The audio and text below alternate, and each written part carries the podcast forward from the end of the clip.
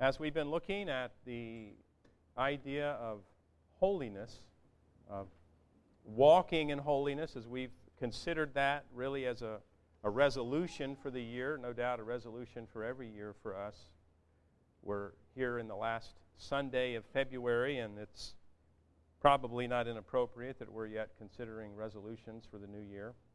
And as we've looked at that, we've, we've uh, with the topic of holiness, we've backed up all the way to the founder of our salvation, the Father, the Son, and the Holy Spirit. We've considered the object of our faith, the Lord Jesus Christ. We've recognized that a walk in holiness requires a recognition uh, after those, uh, after our redemption, that God loves us truly and genuinely. That there's no way that we can even anticipate walking in holiness without this idea that the Father in heaven loves us with a genuine love, that we understand, that we know. It's not some strange version of that, it's a biblical version. We recognize that, that, uh, that we have been forgiven by God, that that is, in fact, a, a, a matter of factual record of our Father in heaven, that the Lord Jesus Christ, through his life and death, and resurrection has purchased for us a permanent forgiveness so that we stand uh, in the presence of God as those people who are forgiven, who are cloaked in the righteousness of the Lord Jesus Christ. We've also affirmed uh, that He has given to us and offers to us strength in the Lord. And we recognize that assurance of our own belief, uh, the assurance made of the essence of faith itself, is important as we enter into this, the confidence that we can go forward and walk with the Lord. And then we also considered out of the letter uh, of, of 2 Peter this idea of, of discipline, the necessity of discipline as the Apostle Peter addresses the challenges of his day. You, you notice what he says to a people who are suffering for their faith. He doesn't recommend a Caribbean cruise, actually. As a matter of fact, he really doesn't even address their suffering.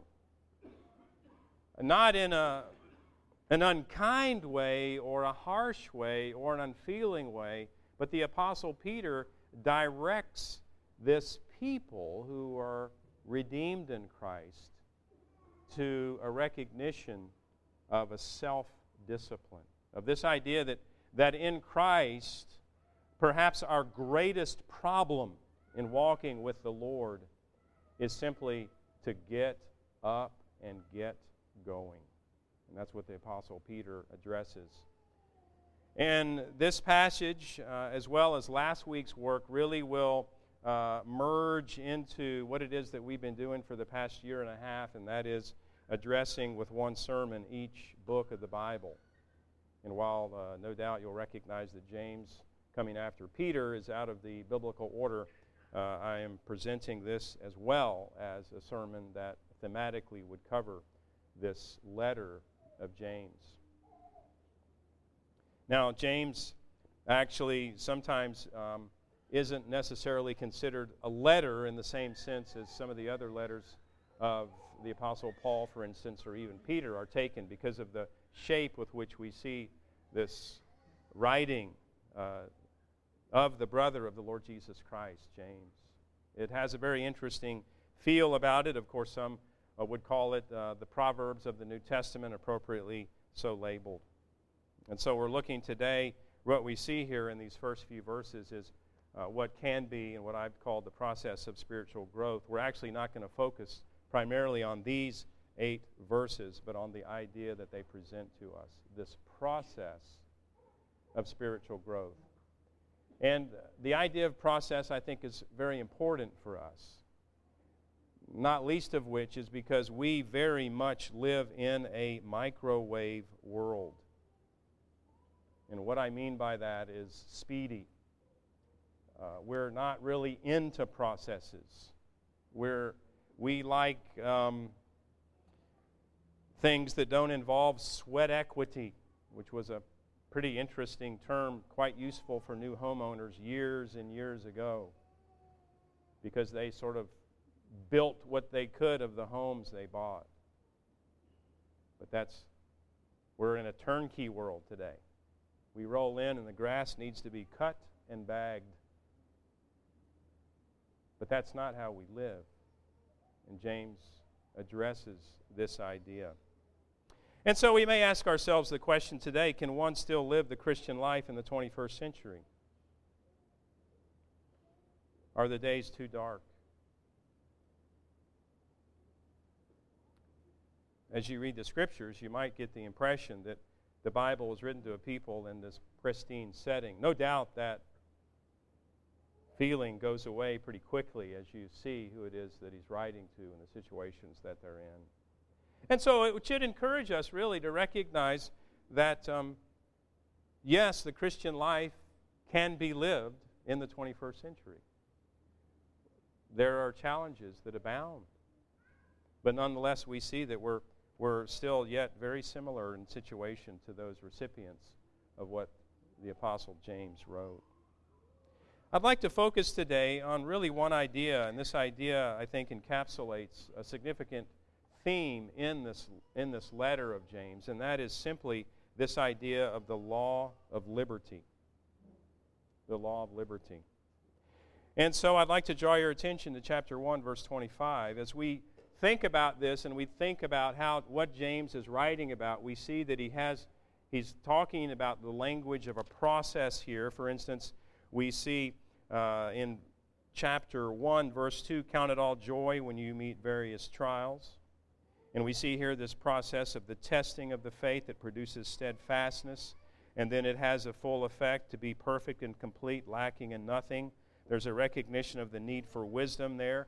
There's a, a exhortation for us to ask about wisdom, but also a recognition that if we don't believe we're going to get wisdom from God, there's no reason to pray for it. Because, because if we don't believe He's going to give us what it is that we're asking, then we don't even have uh, what is so necessary. That is the essence of our faith, and that is believing that we'll receive what He offers. So, in this process, we see that James is exhorting us moment by moment here about how to live. It may be a little bit exhausting because it's really an extended list of how to live. And that presents for us another challenge because when we think of testing and challenges in our own day, our culture is inclined to do what with challenges? Well, we we're a lot smarter now, so we avoid challenges. We have workarounds for challenges. We have detours. We have people to do that for us. We buy our way out of challenges sometimes. People can do that. That's why I learned how to fix my own car. I couldn't buy my way out of it. If I could have, I probably would have.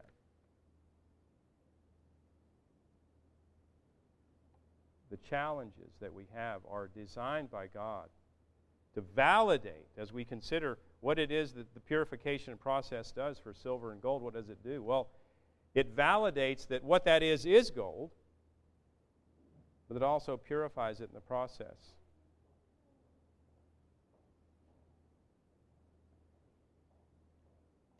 I was joking with a military aviator the other day regarding an airplane. And I asked him if he kicked the tires before he got in it. Now, that's sort of an old idea, but it's a test of sturdiness. And that's what a test does for us. Right? You build something, you push on it a little bit. It's a little scary. But when it doesn't fall over, it feels solid. That's what that's the kind of test that the Lord is speaking about here in, in James. So, this law of liberty, now we go over here after this brief introduction, is mentioned first in the letter in chapter 1, verse 25. In the context of not merely hearing the word, but doing the word. And James says, The one who looks into the perfect law, the law of liberty, and perseveres, being no hearer who forgets, but a doer who acts, he will be blessed in his doing. And then over here in chapter 2, verse 12, in the context of the addressing of the sin of partiality, which may seem a little bit odd to you to think about this issue of partiality. But partiality is a common sin. It reflects poor judgment, not saving faith. Partiality is a prejudice, it's prejudging, it's it basically is not really considering a thing because you've already determined that it isn't right. The problem is is that often for God's people we don't have a structural understanding of orthodox Christianity so that we can reject that. So what happens is we do throw the baby out with the bathwater as it were. And this is a common vernacular for what James is talking about here, the sin of partiality. We've gotten pretty good at judging a book by its cover, so to speak. But we need to admit that it's not a perfect way to understand what's in the book. That's what James is addressing. In that context, again, he reminds us of this law of liberty in chapter 2, verse 12. So speak and so act. Again, we have this hearing and doing. So speak and so act as those who are to be judged under the law of liberty. Under the law of liberty. Now, we've had a running example of this, and hopefully it's helpful to you. This example of learning a craft and entering into the beauty of that craft based on the discipline of the constraints of that craft. Now, for instance, if you are playing the violin and you work and labor hour after hour, day after day with that instrument, the beginnings of that training are going to involve holding the instrument properly. They're going to involve holding the bow properly. They're going to involve the, the way that you stand. They're going to involve how you look at the music if you use it and all of that. And then it's going to involve all of the tremendous dynamics of where your fingers are, how to hold actually the instrument itself, which position you're in, how to hold that bow in comparison to where the instrument is, and so forth and so on. And what you find is, uh, typically as a student, as a younger student, is that seems to you to be a very constraining and annoying law of the instrument, of the violin, for instance. But then you play like Paganini. And you're pretty thankful for the musical law of liberty because what's just happened is you've been set free because of your involvement in the constraints of that to enjoy beautiful music.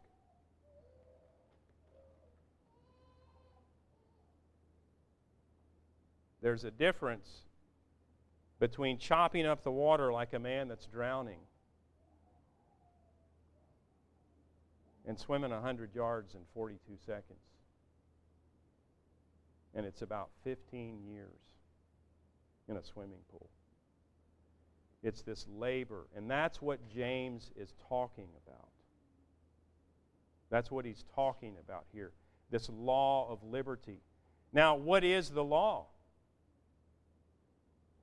Well, there's a few ideas, right, around this, this notion of the law, but, but go no further than this. The, there's no allegorical aspect to this. This is the moral law of God. This is the law that was written on the hearts of Adam and Eve. It's the law that's referred to in the, in the book of Ezekiel, this new heart. I will put my law in your heart. That's the idea. And again, we may say, oh, I thought I was free from that. You're on the other side of the bars now.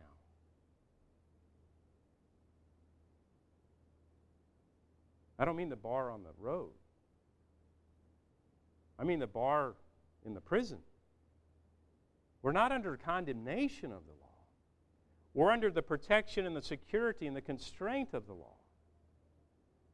A train runs well on the tracks. But you put it on a road, it's not going anywhere. It has to have the constraints of the track to run.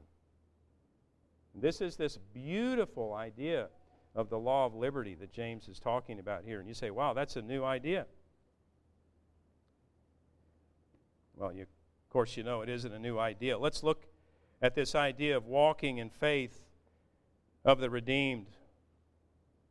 We get excited about an imputed righteousness of Christ, this righteousness of the Lord Jesus that's applied to us, and we say yes and amen. And, but it's also important for us to recognize that the imputed righteousness of Christ is not the imputed holiness of Christ. No, that's, that's where the process comes in, right? That's where I'm getting up early in the morning and practicing the skill of taking in the Word of God, of speaking thankfully to the Lord in prayer. Faith is presented in James as the fundamental element in Christian character and development. Faith, and we learned a few weeks ago this idea that we don't take faith as a whole, but that's one of the things that Peter helps for us to understand because he talks about adding this moral energy to our faith, right? And then these other virtues, we see that faith is this, this thing that is a, a multi, multi-fashioned thing. It's not merely looking to Christ, right? But our saving faith is more than that. Faith is presented in James as the fundamental element in our character and development. But let's consider this liberty of the following uh, the law of God. Additional references here Psalm 19, 7 through 10. The law of the Lord is perfect, reviving the soul, not crushing the soul. The testimony of the Lord is sure making wise the simple. The precepts of the Lord are right, rejoicing the heart. The commandment of the Lord is pure, enlightening the eyes. The fear of the Lord is clean, enduring forever. The rules of the Lord are true and righteous altogether. More to be desired are they than gold, even than much fine gold. The law of liberty, this freeing aspect, right, of being involved in a walk like this Psalm 119, 32 I will run in the way of your commandments when you enlarge my heart. I will run in the way of your commandments. This is a reference to the freedom of running with the wind, feeling the wind in your face and delighting in that. I will run. This is the idea. It's a, it's a joyful idea here. Who wouldn't enjoy that? Psalm 119, 45 I shall walk in a wide place, for I have sought your precepts. I think the King James, the New American Standard, used the word liberty here. I walk at liberty. I'll run in the way. I shall walk in a wide place. Again, the idea here of wide place is this, this freedom that we have, right? That, that is involved, again, as Peter says, about this discipline of adherence to the sweetness of God's law, only by those who are redeemed. Romans 7 22 and 23 For I delight in the law of God in my inner being. But I see in my members another law, waging war against the law of my mind and making me captive to the law of sin that dwells in my members. You see, as we discover this idea that the Apostle Paul helps us with in Colossians chapter 3, this putting off the old self and putting on the new, we came to understand that there is in the person that's redeemed a war going on. There are two persons in you. We're not, we're not trying to reform the old self. Because that's a, that's a legalism matter. We're living out of the new self. That, that will never be told. We are not told in the scriptures to try to reform the old self. We're told very clearly in the scriptures what to do with the old self put it to death. And live out of the new man. As again, these, these imperatives and these indicatives, the Apostle Paul says, Be who you are. This is who you are in Christ. John 8:32, and you will know the truth and the truth will set you free. John 8:36, so if the Son sets you free, you will be free indeed. Romans 8:15, for you did not receive the spirit of slavery to fall back into fear, but you have received the spirit of adoption as sons, by whom we cry, Abba, Father. The redeemed obey God not out of servile fear, but delightfully as a son obeys a loving father. How does a son obey a loving father? What does that look like?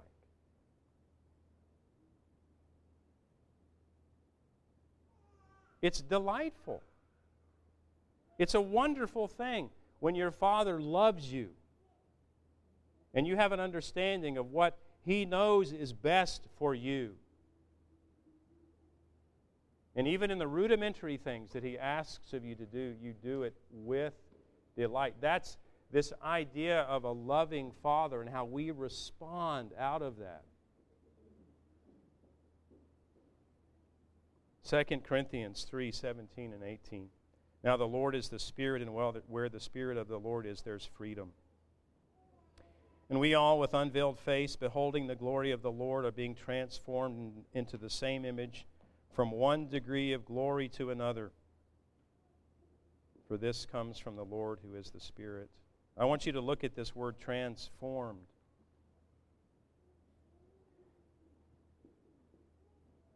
Our sanctification, our becoming holy day by day, is nothing like winning the lottery. It's this process of transformation. It's a process of transformation.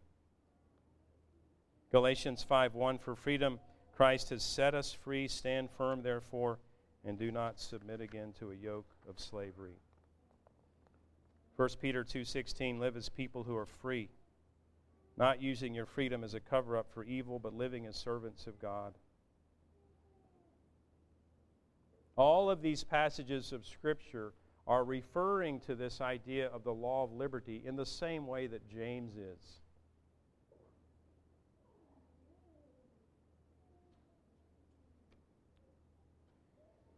Now, another idea that's important here as we think about this law of liberty, as we think about, again, just involving ourselves in this process of steadfastly thinking on the things of God, thinking God's thoughts after Him, understanding those thoughts that are revealed in the Word of God. It's also important as we look, and one of the aspects in the letter of James here that you will notice immediately as you begin to read is there are some pretty abrupt expressions of our remaining sinful human flesh.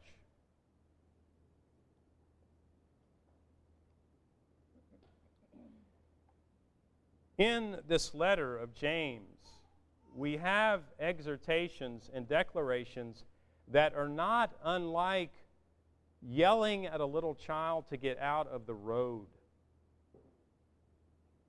And one of the things that would be important for us as we anticipate looking at the really the sense of James here is to recognize that the more profound and abrupt the exhortation,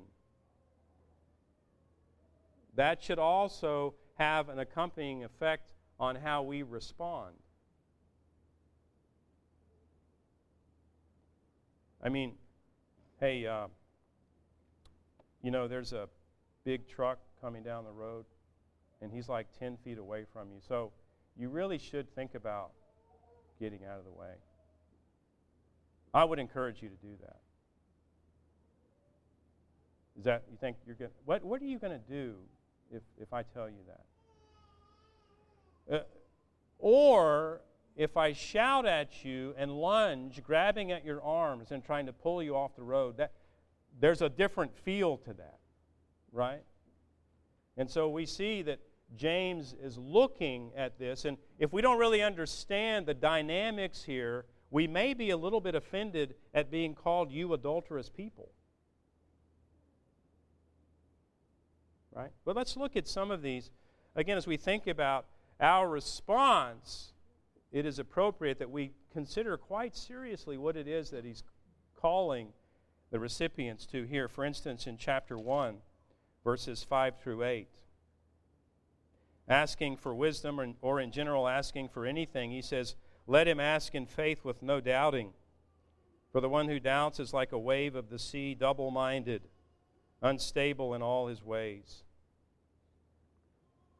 It's the instability of doubt.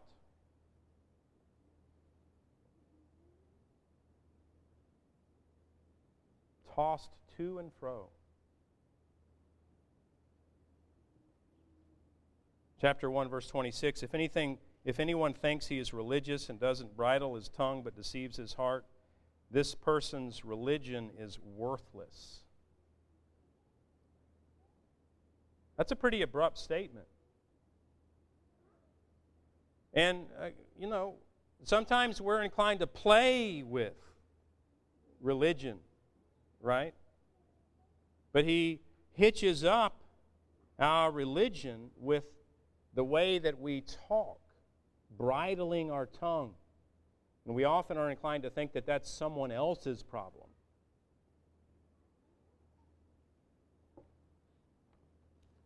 Chapter 2, verses 19 and 20. You believe that God is one, you do well. Even the demons believe and shudder. Do you want to be shown, you foolish person, that faith apart from works is useless? These are very abrupt, earthy sayings from James, the brother of our Lord.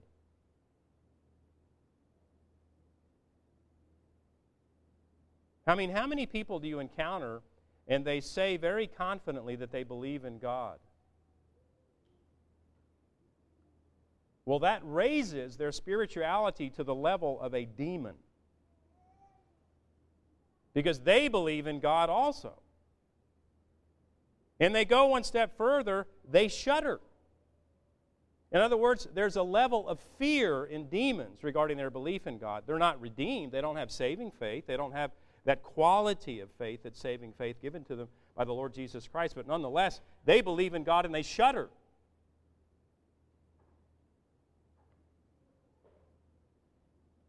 And again, he connects this idea that, that the effect, the certain effect of saving faith will be growth, spiritual growth, guaranteed to grow.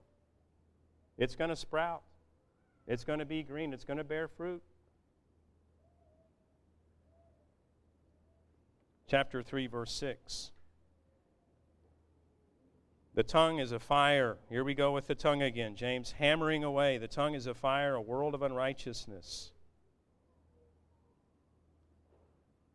Setting on fire the entire course of life and set on fire by hell. I, mean, that is like powerful. I mean, that is seriously abrupt language. I mean, can you imagine getting a letter in the mail that said that? And you're like, wow, that's like somebody else, man. I got the wrong mail. Check the address. But our own experience will validate the trouble that our tongues bring us into. Chapter 4, verse 4. You adulterous people, do you not know that friendship with the world is enmity with God? Friendship with the world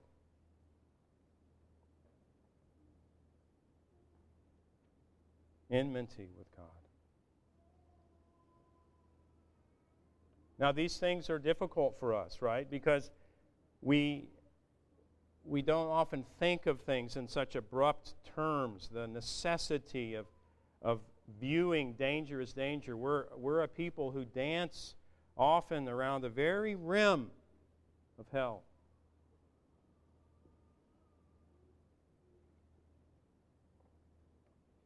Now let's consider some of these personal applications of the law of liberty.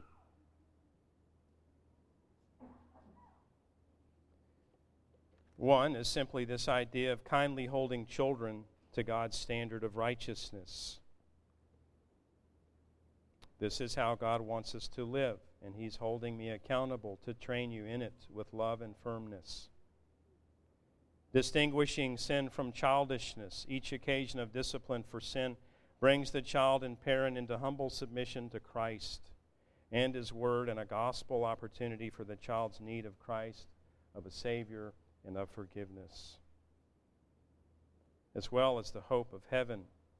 James 4 1 says, What causes quarrels and what causes fights among you? Is it not this that your passions are at war within you?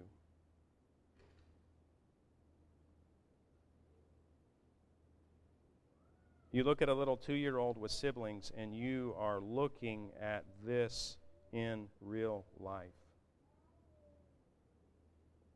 But God has a way. The constraints of what it is that He has called us to live by and how we're to live is the antidote to this. Secondly, denying self and relationships, such to truly enjoy them. Laying aside goals that are self centered and which may also reveal a dissatisfaction with God and His provision.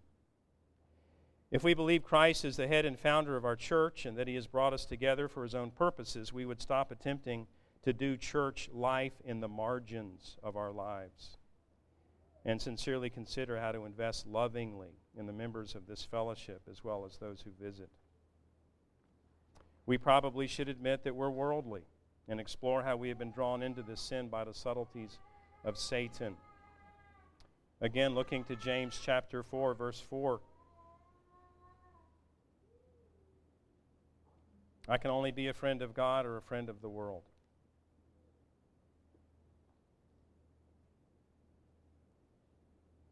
Where are my affections and my actions? Look at verse 5 in chapter 4. Do you suppose it's to no purpose that the scripture says he yearns jealously over the spirit that he has made to dwell in us? Why, what does that mean? He yearns jealously over the Spirit.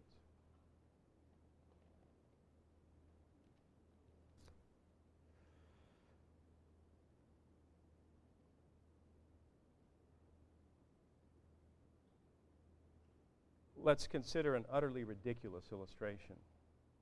Your father just purchased a brand new Corvette. And he's letting you drive it.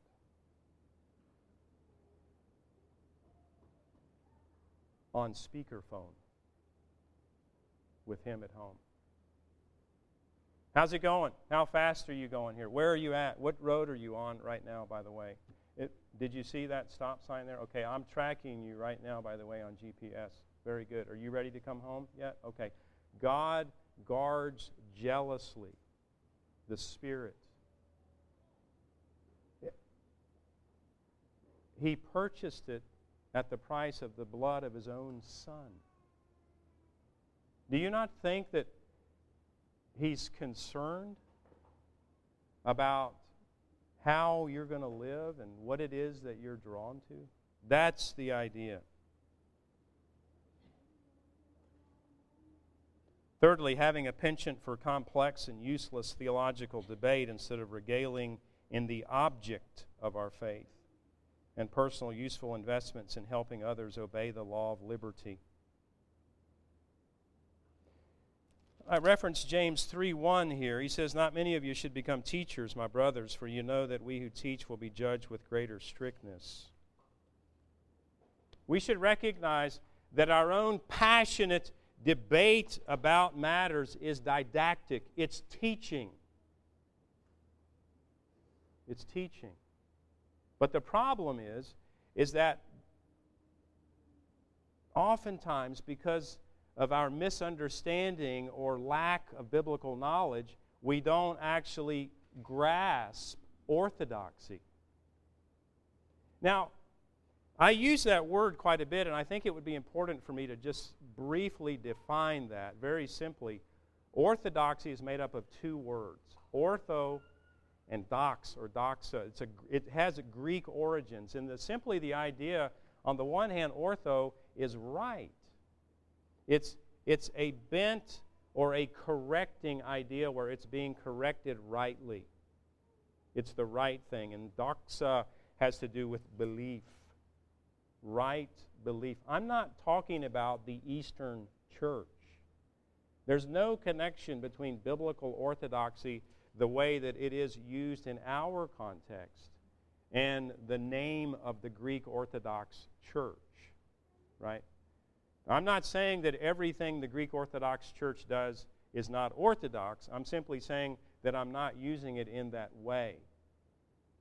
And so it's important for us to recognize because we do. What it, one of the typical aspects of humanity, and again, James hammers away at this when he speaks about the tongue, is that when we speak, we speak very confidently. And there are people that believe us.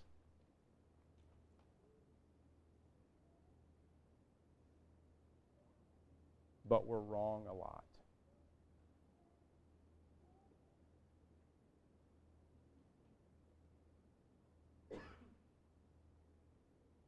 It's a very serious problem.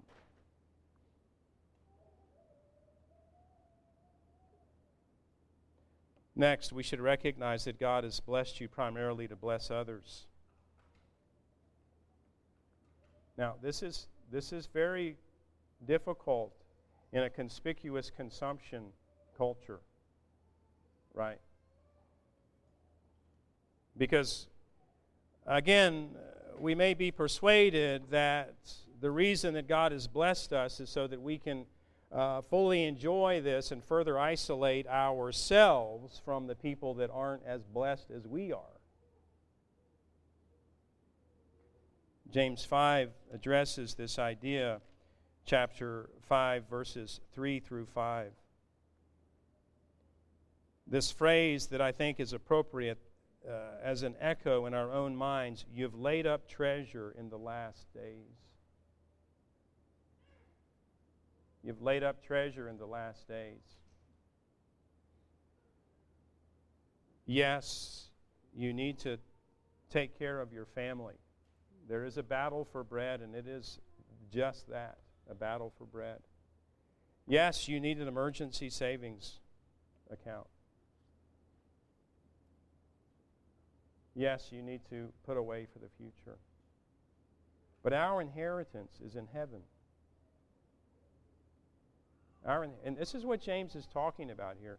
You, you know, Peter addresses this idea that, that our inheritance is in heaven, and God's not only going to save that inheritance for us, but He's going to save us for the inheritance. We're not taking anything to heaven. You don't need it. It's fully furnished.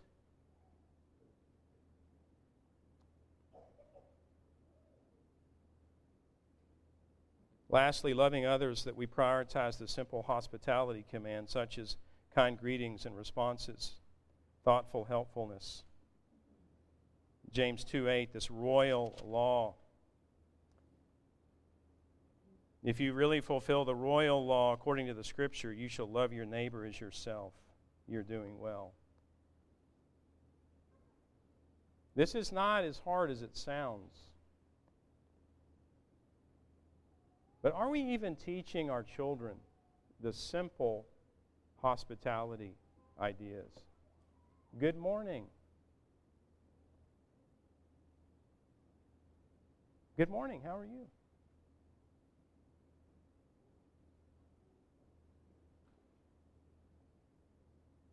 It begins there.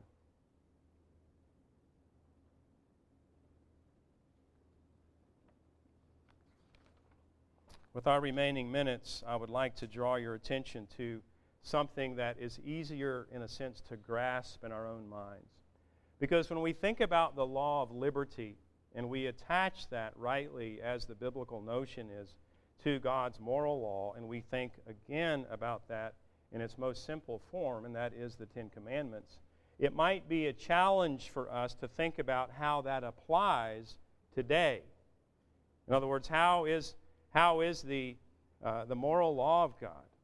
How does that become for me this freeing constraint, if you will, this partition of discipline, this idea of discipline where I can run without being weary instead of feeling the weightiness of it upon me? Again, the law is not here to condemn us as God's people. It's not, it, there's no condemnation for those who are in Christ. And we may think, okay, well, what does this have to do if I want to think about the seventh commandment, for instance, thou shalt not commit adultery? We may think, well, that doesn't apply.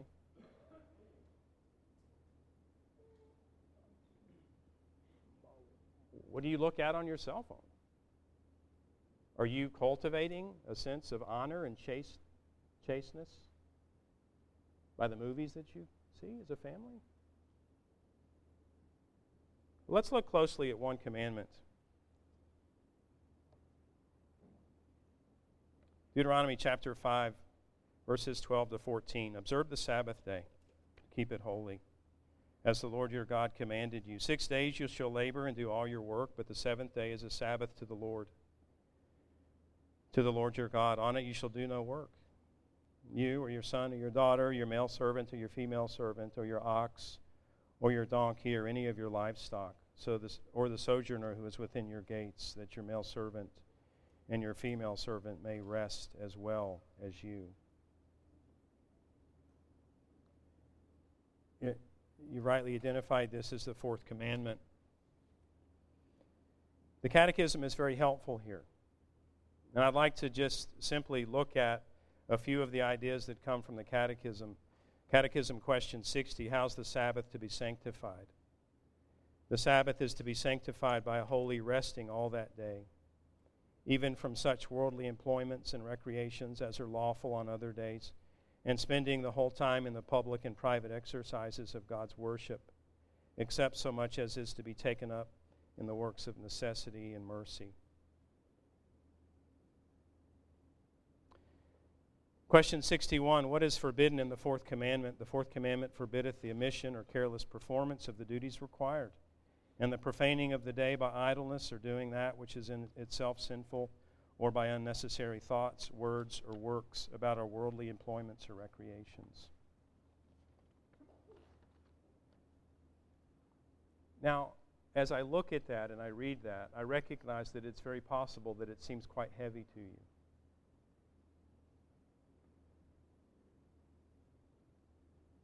Does this sound heavy to you? Hey, I want you to take a vacation.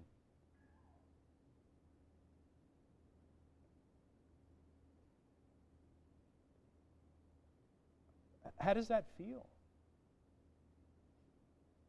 I want you to I want you to take I really look, take the day off.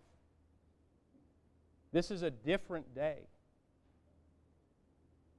The other six days are good days. As a matter of fact, this is and should be seen as a two part commandment. Six days you shall labor.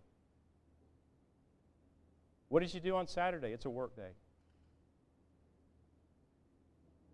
Saturday's a work day. And there are works of necessity that can, of course, be done on the, on the Lord's day, on the Sabbath. The Lord Jesus was very specific about that and quite kindly. We are robbing ourselves of a vacation, of a holy vacation. And there are, there are myriad consequences from our lack of a holy rest. But it's not a day to nap. If you want to take a nap, that's okay. But the day isn't about napping. That's not what it's about. Right? It's, it's about drawing ourselves into the public and private exercises of God's worship. It's about taking extra time to read the scriptures. It's really sitting down in that chair that you moms never get to sit down in and teaching father and mother teaching your children this this is a day where we're this is what we're going to do. It's different. It's a different day. It takes some it certainly takes some creativity no doubt with little ones. I'm not persuaded that it precludes playing and running around outside obviously. But it is a different day. And it's a day that that is designed in this idea where we have spiritual food that we're about to enjoy as God's people, there's also this spiritual rest. But even, even Christian in Bunyan's Pilgrim's Progress recognizes what happened in the arbor. Why was it there? It was there for a rest. He fell asleep. He fell asleep and he negatively impacted the rest of his journey. This is a sweetness, it's a goodness to us. And this is something, again, that I just take this example because I recognize it is a tremendous challenge. And it is something, really, honestly, that most of us have never really seen, maybe. And it seems oppressive, but if it seems that way, then we're looking at it wrongly. And that's what the Lord Jesus is talking to us about in the Sermon on the Mount as he explains the beauty of the law of God to the redeemed. It's a security for us. It's a fence that keeps us on the path. It's a beauty for us. It's, it's made as a provision for our safety, for our care, for our spiritual growth, to be nurtured by God. Now, we can look at all of the other commands and we can consider the same thing. For instance, if we were simply to take the ninth commandment or the third commandment, not taking the Lord's name in vain. We have taken to ourselves the name of God.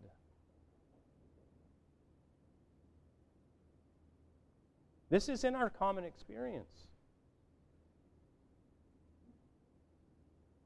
Hey, hey, Joyners don't do that.